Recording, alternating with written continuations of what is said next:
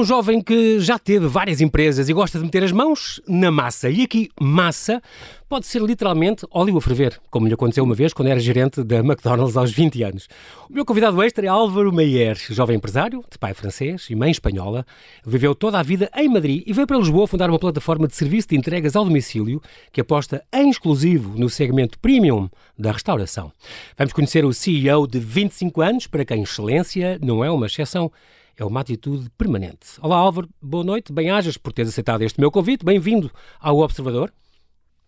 Olá João Paulo, obrigado pelo convite. Olha, e estou muito contente por porque esta é a tua estreia, esta é a tua estreia, certo? Pois é, é a primeira, a primeira entrevista live. É a primeira entrevista live que tu fazes, um homem que sempre trabalhou com computadores, isso para mim é uma grande, grande honra. Muito bem, tu nasceste uh, uh, em Lisboa, mas depois foste logo para Madrid, a tua mãe é espanhola, o teu pai é francês, tu falas com ele em francês?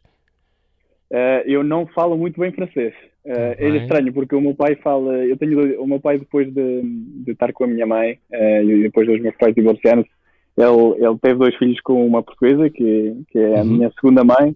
E, e, e ele é engraçado porque ele, ele fala francês com o meu irmão, fala português com a minha irmã e fala espanhol comigo. Portanto, os jantares e almoços costumam ter aquilo, uma mistura de línguas engraçada. E ainda por cima tu daste lindamente com os teus meio-irmãos e portanto até vives com eles e tudo, não é? Sim, sim. Eles são meio-irmãos, só é uma designação. Eles são mesmo, para mim são mais do que irmãos. Irmãos de sangue, claro. É, e eu perguntei isto porque... A língua do teu pai é que é a língua da verdadeira haute cuisine, não é? Tu, eu jogava que falavas com ele todos os dias, diziam palavras como bouillabaisse e michelin e, e galantine e crème fraîche, sei lá. Não, não. Quem me der a mim fala francês assim de bem, não. Eu, não. eu tenho um pai francês, mas falo muito mal francês, lamentavelmente. Okay. Muito bem. Tu, tu cresceste em Madrid, viveste lá toda a vida, porque os teus pais separaram-se, tinhas quatro meses, eras muito novinho e, e tu também voltou para Madrid e, e ficou Exato. lá. Depois, um, a tua língua, a tua, não se nota, até agora não se está a notar, tu avisaste-me que o meu sotaque, ah, aviso já, mas até já, já te confundiram com outros países. Já me confundiram com muita coisa, já foram perguntar à minha irmã se, se eu tinha um problema na fala, se, se eu era, era russo, ucraniano, já dizeram tudo. O meu problema é que eu falo muito bem português para ser, o, para ser espanhol. Exato. Normalmente os espanhóis falamos muito mal línguas e é uma realidade. É verdade. Um, então as pessoas não, não, não percebem logo que eu sou espanhol, mas também falo, não falo tão bem português como para perceber que, que posso ser português. Exato, exato. Então fico ali no meio, numa distinção que ninguém percebe. Exato. Ficas... onde, é que, onde é que vem o meu sotaque. Ficaste na, na, te, na terra de ninguém, exato. É, tu, esta coisa é. do empreendedorismo, desculpa, é uma palavra que, eu, já que estamos a falar de línguas, é uma palavra que eu, que eu custa imenso dizer, mas tenho que dizer, empreendedorismo, é. treinei imenso antes de ir conversar contigo.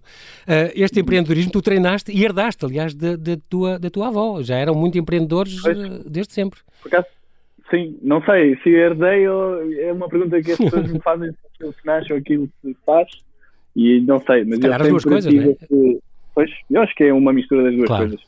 Porque... Ah, tudo começa pela curiosidade. Eu sempre fui muito curioso por perguntei-me sempre as coisas, onde é que vinham as coisas e porque é que eram feitas de, de certa maneira. Ah, e nunca gostei de, de, de seguir as coisas como estavam feitas.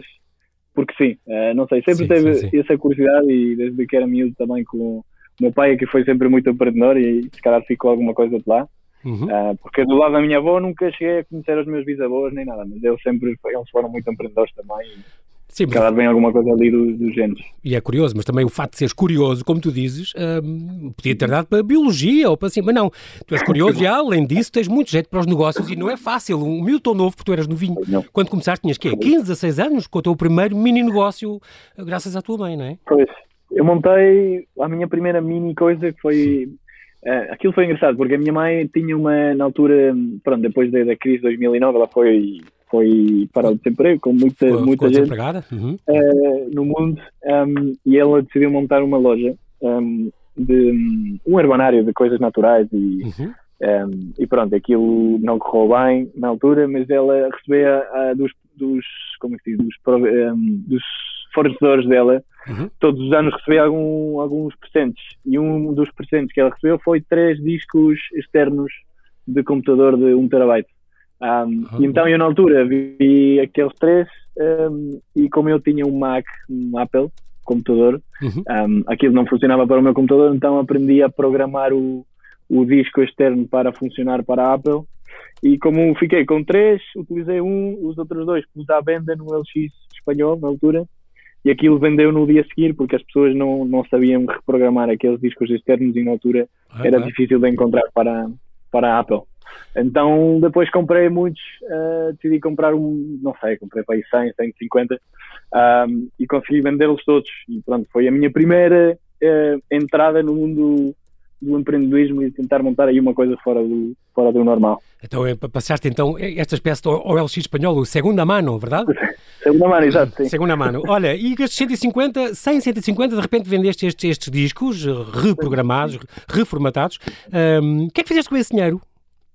Não foi muito dinheiro, a minha margem era só três ou quatro euros, era muito, era muito pequenina. Okay. Na altura não, sei, não devia fazer bem as coisas, uh, mas só gostava da própria atividade de tentar procurar um fornecedor com um preço ajustável e depois chegava aquilo, era, era a minha alegria do, do mês, era esperar aquela caixa cheia de, de discos externos uh, para poder reprogramar aquilo. Exatamente. Que era mesmo simples, ou seja, eu não aprendi a programar aquilo, fui, fui só ao YouTube a uh, pesquisar how to reprogram hard disk do, do Mac e aprendi em trinta segundos a fazer aquilo. Hoje em dia um, tiveste tanto sucesso que hoje em dia deve estar no How to Reprogram Disks uh, like, like, Álvaro Meyer, uh, like Álvaro Meyer did. Muito bem. Pois, não, tu... mas aquilo foi engraçado, foi uma, foi uma pequena aventura. Uma experiência, exato. Muito um, bom. Depois com esta crise, o desemprego da tua mãe e uh, tinhas yeah. dezoito anos, tiveste que ir trabalhar. Já estavas nessa altura na Universidade Carlos terceiro, em Madrid, exato. já, já estavas a estudar finanças e contabilidade, mas tiveste que ser trabalhador estudante. Foste trabalhar então aos fins de semana no, no McDonald's enquanto estavas a estudar. Foi, foi uma altura, se calhar, certeza, complicada para ti, mas também foi uma experiência. Foi, foi uma escola. Aquilo, eu sempre digo que quando tiver filhos, eles quando cumprirem dezoito anos vão logo ir trabalhar a um, a um McDonald's um tempo para aprender uhum. a valorizar as coisas e o que é realmente trabalhar. Uh, mas aquilo foi, foi difícil na altura, reconheço que foi sobretudo com Com dezoito anos, o que uma pessoa quer é estar com os amigos no fim de semana e descansar e, e estar com os amigos. E eu claro. o que fazia era sair da universidade e, e ir logo ao McDonald's trabalhar e ficava o fim de semana todo lá enfiado. Enquanto os teus um, amigos iam, iam para o fim de semana e tu ias fritar batatas fritas uh, uh, e saí, saías às três exato. Ou às quatro da manhã, imagino, saías às três ou quatro sim. da manhã, mas, mas pronto, aprendeste muita coisa, aprendeste na vida. Que mas aprendi, eu, por exemplo, uma das coisas que eu aprendi foi, eu perdi a, a, o medo a falar em público na altura, porque eu lembro o meu, prime, o meu primeiro dia lá, que eu tive que, que estar lá na caixa a servir as pessoas, que eu não fazia a mínima ideia de nada e, e aquilo foi um pânico e, e aos bocados fui perdendo o medo a falar em público e foi por causa disso. Um, e, e depois aprendes muita coisa, aprendes a, a trabalhar em equipa. O que eu mais aprendi foi, sobretudo, o valor das coisas um, e o que custa realmente ganhar, ganhar dinheiro e ganhar as coisas, mas eu acho que com trabalho e com disciplina se consegue. É uma, é uma coisa, é, é um dos teus motos, não é? Uma, uma, uma filosofia de vida. É preciso trabalhar na vida, certo? E é uma das coisas ah, é, que tu... cem por cento. Claro que sim. É... Tu, tu estavas a estudar ainda quando vieste fazer estas... Ah, além de perceberes que, que, pronto, tiveste que pôr as mãos na massa durante um ano, foste staff e depois, aos vinte anos, foste logo promovido a gerente, isso devias ter sido, com certeza, um dos mais novos gerentes da McDonald's em Madrid, uh, mas tiveste esse, esse, um ou dois casos, uh, por exemplo, as mãos no óleo não, não inventei. Pois é. Não, não, aquilo aconteceu de verdade. Aquilo... Pronto, o problema do McDonald's é aquilo, uma... uma... uma cozinha mesmo pequenina, é muito stress porque aquilo de repente tem um pico de pedidos brutal e as pessoas, como é fast food, aquilo, querem tudo muito rápido uh, e dos picos de trabalho do fim de semana, uh, numa cozinha mesmo pequenina de três ou quatro metros quadrados um, juntam-se quatro ou cinco pessoas, então aquilo, cada pessoa um, tem que estar no seu trabalho que, que, ou seja, cada um na linha de montagem, vamos dizer, de cada exato. Hambúrguer ou de cada parte do McDonald's, uhum. cada um tem aí o seu trabalho. E eu, quando fui gerente, tive que passar de uma pequenina parte da montagem a gerir aquilo tudo. Um, e houve um dia que, que eu tentei passar para a cozinha porque aconteceu qualquer coisa lá atrás, eu não me lembro, que eu fui buscar, e em vez de apoiar a mão, onde eu tive que apoiar a mão, ai, meti a mão Deus. No óleo das batatas fritas. Um, e pronto, aquilo correu bastante mal. Tive que, obviamente, ir ao hospital e tive aí umas queimaduras aí graves durante um tempo, mas aquilo... Uhum. Afinal correu bem e, e ficou só em um susto. E, graças e, a Deus ainda eras novo e ficou nada na mão. Sarou completamente. Ah. E também houve um cliente que uma vez, te, te, digamos, te atirou uma gorjeta. Sim, sim, sim. Uh, por causa das, das anécdotas que eu sempre me lembro, porque um, um dos problemas de, deste tipo de trabalhos é que é muito... um, como é que se diz em português, desse, desse, agra, um, desse agradecido. As pessoas não valorizam muito o teu trabalho. Sim, sim, uh, sim. É muito in, in, ingrato, ingrato. É, é. Ingrato, exato. Exato. Um, e pronto, tive muitas situações chatas de pessoas a tratar-me mal, mas isso eu acho que é como todos os trabalhos. Mas houve um que me tirou, acho que o, o preço do menu dele era cinco euros e noventa e cinco ou qualquer coisa, e ele entregou-me seis euros e eu devolvi os cinco cêntimos e ele atirou-me uns cinco cêntimos à cara a dizer uh, que era uma gorjeta para complementar o meu salário. Não é possível. E assim, obviamente aí tens que aprender a controlar e estar caladinho e claro, claro. Mas só não podia sair de lá e dar um soco na pessoa. Muito bem, passou essa cena e foste aumentando e crescendo, vamos já falar do teu estágio já a seguir, mas Álvaro, vamos ter que fazer aqui um intervalo muito, muito, muito breve, claro. Por favor não desligues que já voltamos à conversa, está bem?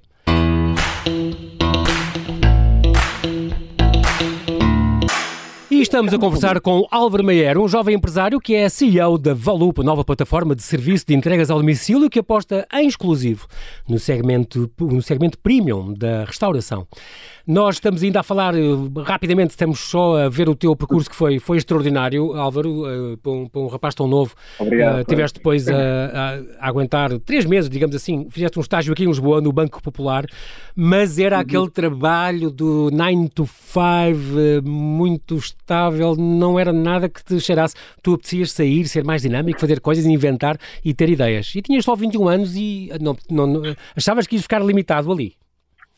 Sim. Completamente. Um, pronto, eu estudei finanças e contadoria porque na altura eu por acaso queria dedicar-me às finanças e gostava sempre de números, gostei sempre de números e, e a bolsa e essas coisas. Mas, um, pronto, e a minha primeira experiência de trabalho nessa área foi aqui em Portugal, no, no Banco Popular, na altura em que, pronto, em que ainda existia e não, não, ainda não tinha sido comprado pelo Santander. Uhum. Um, e tive um estágio de três ou quatro meses, mais ou menos. Uhum. Mas aquilo, pronto, aquilo, primeiro um estagiário normalmente não faz nada e eu achava que aquilo ia ser super dinâmico, um, por causa eu estava na, na área da gestão de ativos e, uh, e de portfólios e coisas, mas aquilo era super um, estático, era um, das nove às cinco, uh, tomar café das nove às dez, uh, pronto, e não, enfim, não, não era para mim, eu, sim, foi sim. ali nesse trabalho que eu reparei que não queria mesmo trabalhar na banca e que o que eu queria fazer era montar, se calhar, alguma coisa minha. Ainda não sabia o quê, uhum. mas... Um, e foi, mas foi, foi nesse ano, em dois mil e dezasseis, que depois então uh, houve aquela ideia da Uber e, e tu achaste uma Exato. Ideia maravilhosa e então fundaste a tua T V D E, a tua Cars, Cars for Us, certo? Cars for Us, sim. Aquilo foi engraçado porque eu, na altura...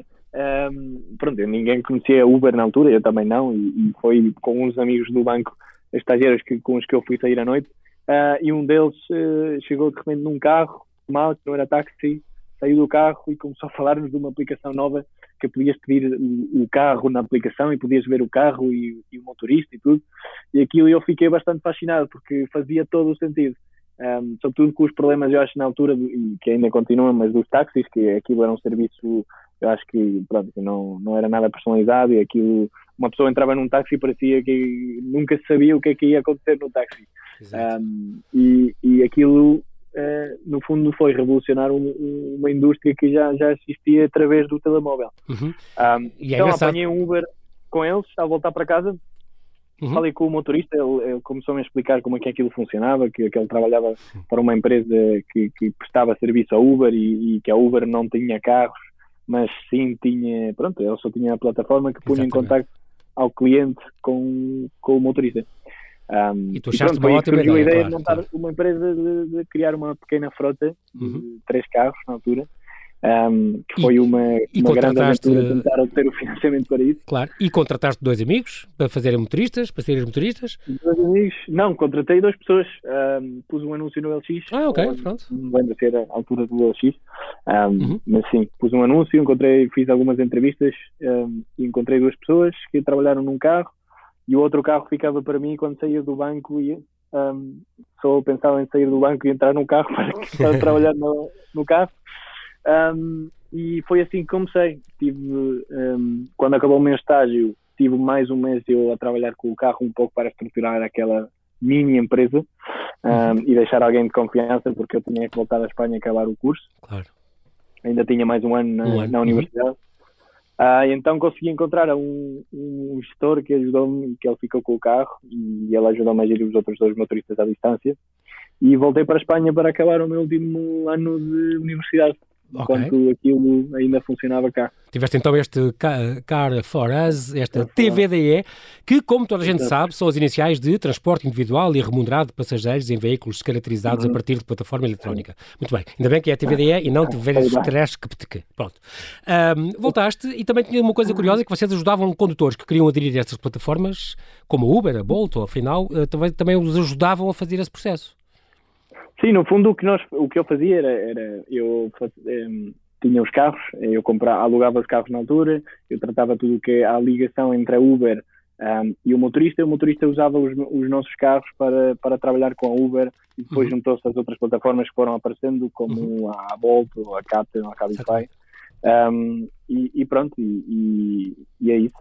Depois, uma coisa muito curiosa é que quando tiveste, voltaste para Madrid para acabar o curso e aí fundaste esta, esta, esta plataforma também de apoio, este dos Erasmus, que é uma coisa muito gira, estes pacotes de boas-vindas, tu com, com um amigo teu de Madrid, fizeram este, esta, criaram este pacote de boas-vindas aos estudantes do Erasmus, que vinham, portanto, eles chegavam uh, uh, a Madrid, os estudantes do Erasmus, para ficar lá um semestre ou dois, vocês faziam a gestão toda da papelada, iam buscá-los ao aeroporto, entregavam uma caixa que tinha o um cartão de estudante, o passe do metro e do autocarro, um cartão de telefone, cartão de débito, portanto, era uma, uma boa ideia, uma belíssima ideia, e foi uma ajuda local, até que as universidades descobriram esse, que isso podia ser uma mina e um bom negócio, e passaram elas a... a fazer esse negócio Exato. e a coisa ao fim de um Exato. ou dois anos morreu, não é? Aquilo, aquilo correu bastante bem o primeiro ano, uh, porque eu, a ideia, ou seja, o que eu descobri a montar esta primeira Car for Us, esta pequena mini empresa cá em Portugal, uhum. uh, foi que realmente montar uma empresa é muito fácil, não, não custa nada, é só ir um dia ao registro e já se monta. O difícil depois é, é executar aquela ideia, aquela, aquela, um, aquela ideia inicial.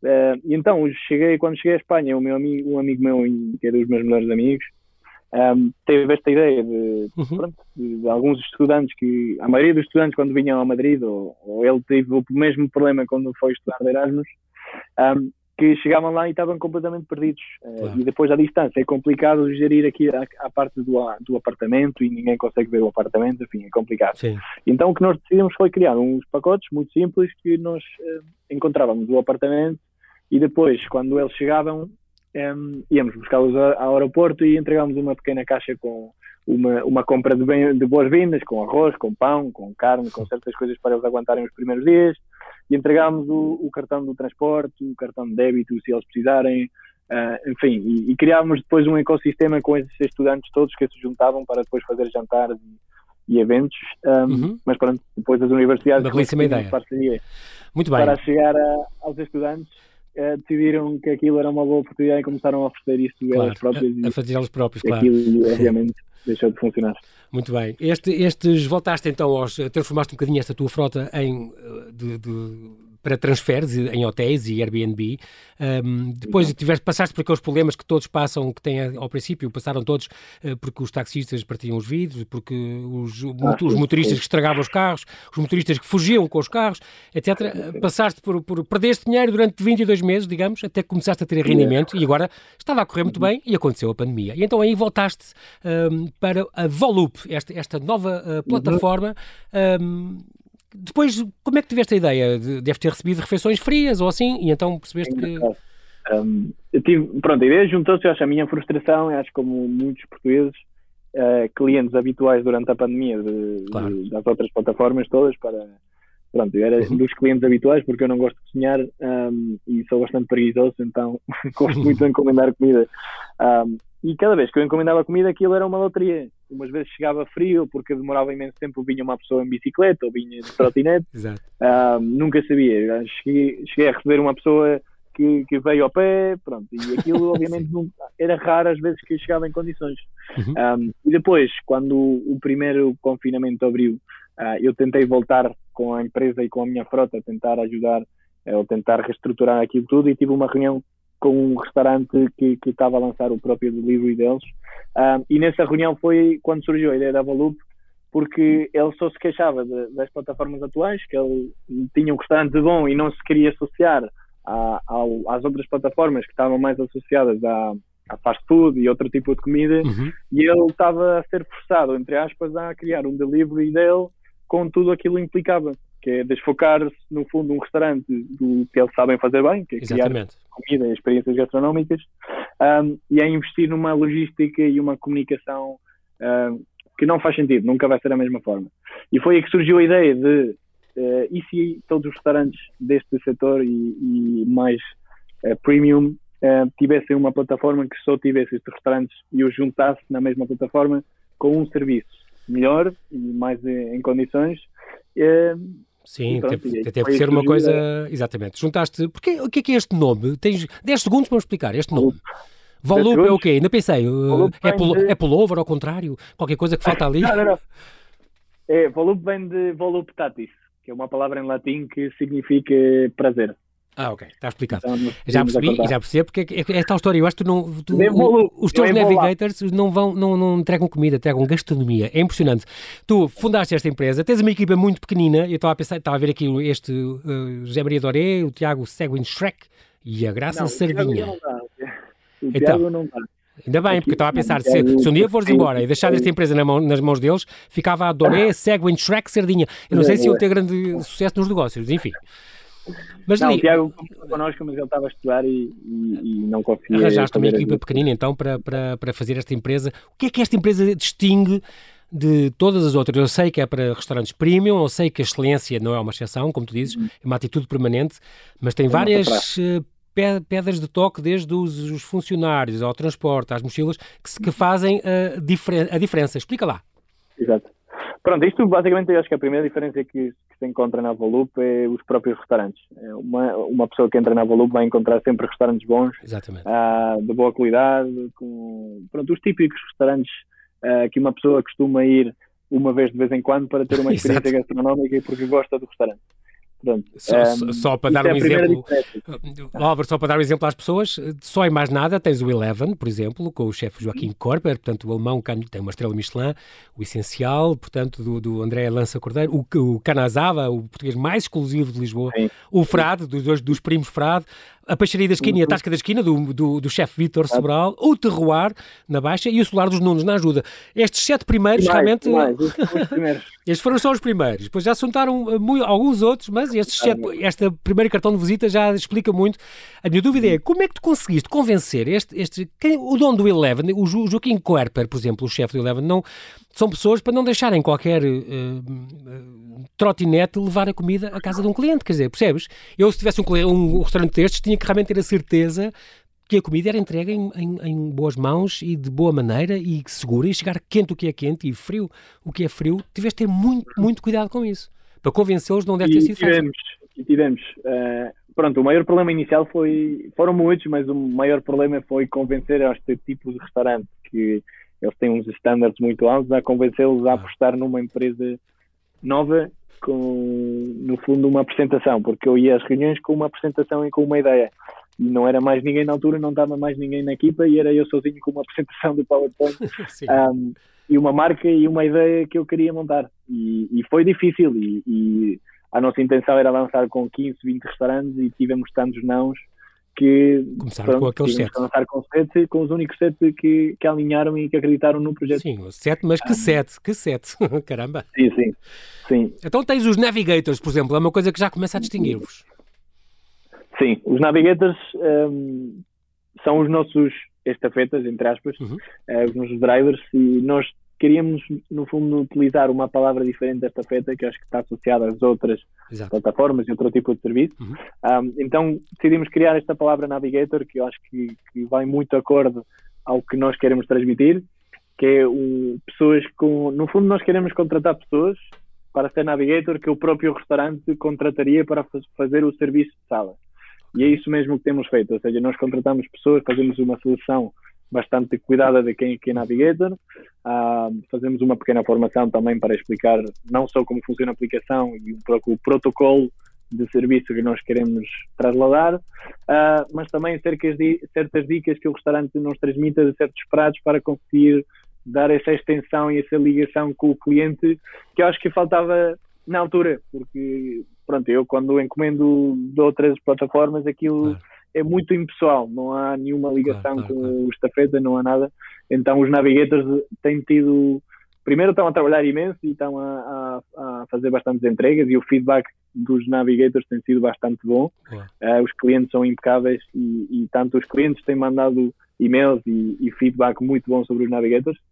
Por isso o conceito de navigator é uma coisa que eu Pegou. recomendo bastante experimentar. Tu, além disso, também, também há um meio de transporte, ou, ou de carro para distâncias maiores, também pode ser de moto, eventualmente, mas sobretudo as mochilas é que foi curioso, porque foste a única pessoa que eu conheço, uma pessoa normal, que, com, que comprou uma mochila, não para furar o confinamento, como há pessoas, que poderiam comprar mochilas só para, andar, para dizer que andam a passear quando não podiam, mas para estudá-las e para ver que hum, isto não tem grande qualidade, deixa cá arranjar, e foste contratar uma empresa séria, que nunca tinha feito mochilas destas na vida, para fazer umas mochilas que conseguissem, por exemplo, congelar num nível e comida a ferver, saída do forno no outro, sem, sem estragar.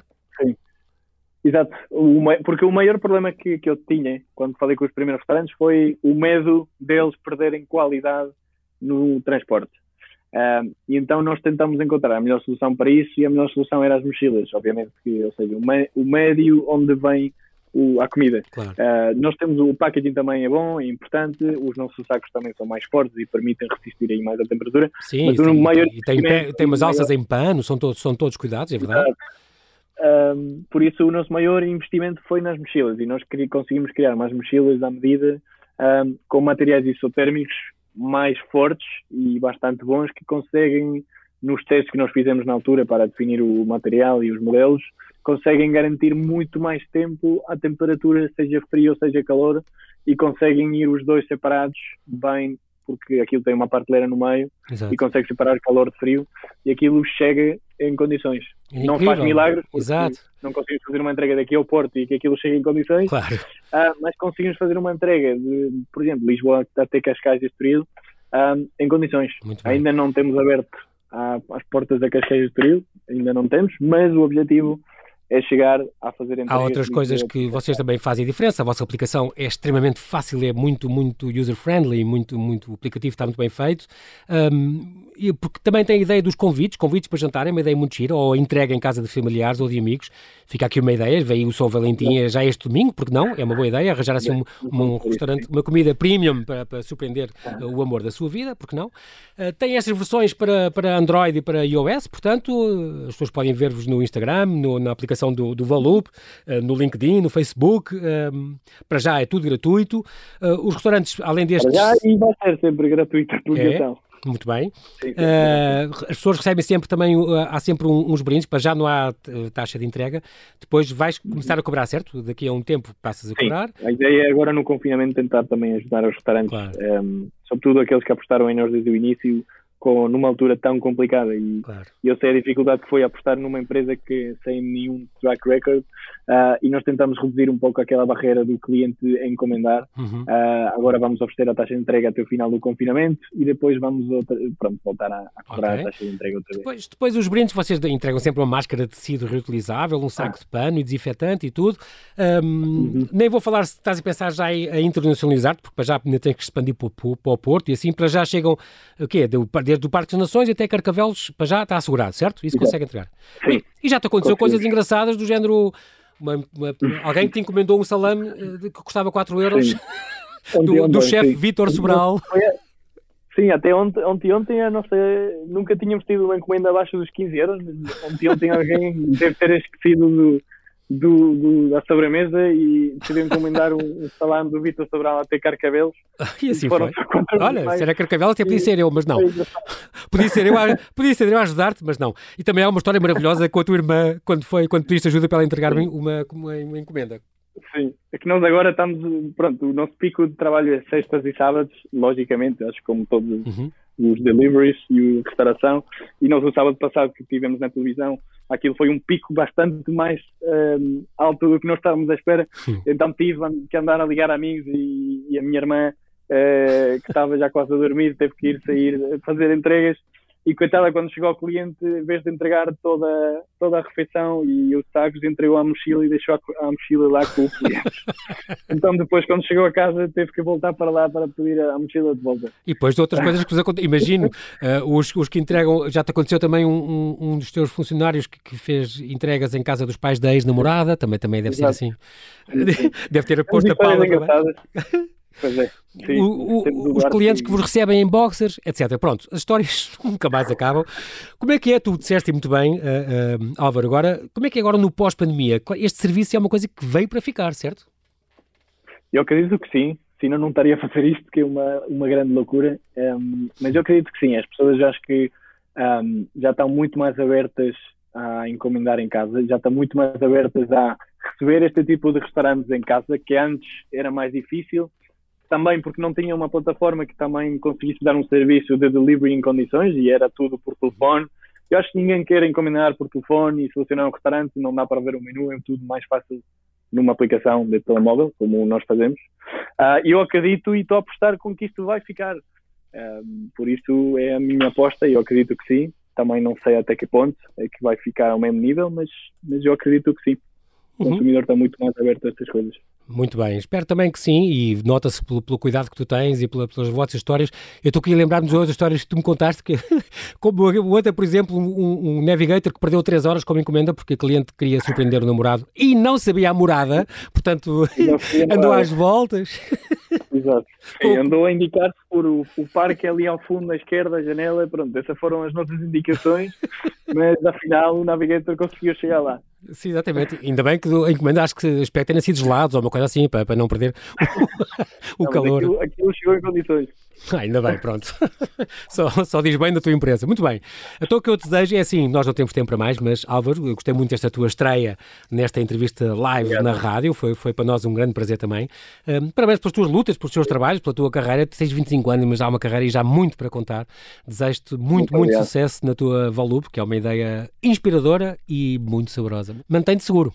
Obrigado, João. Igualmente. Obrigado.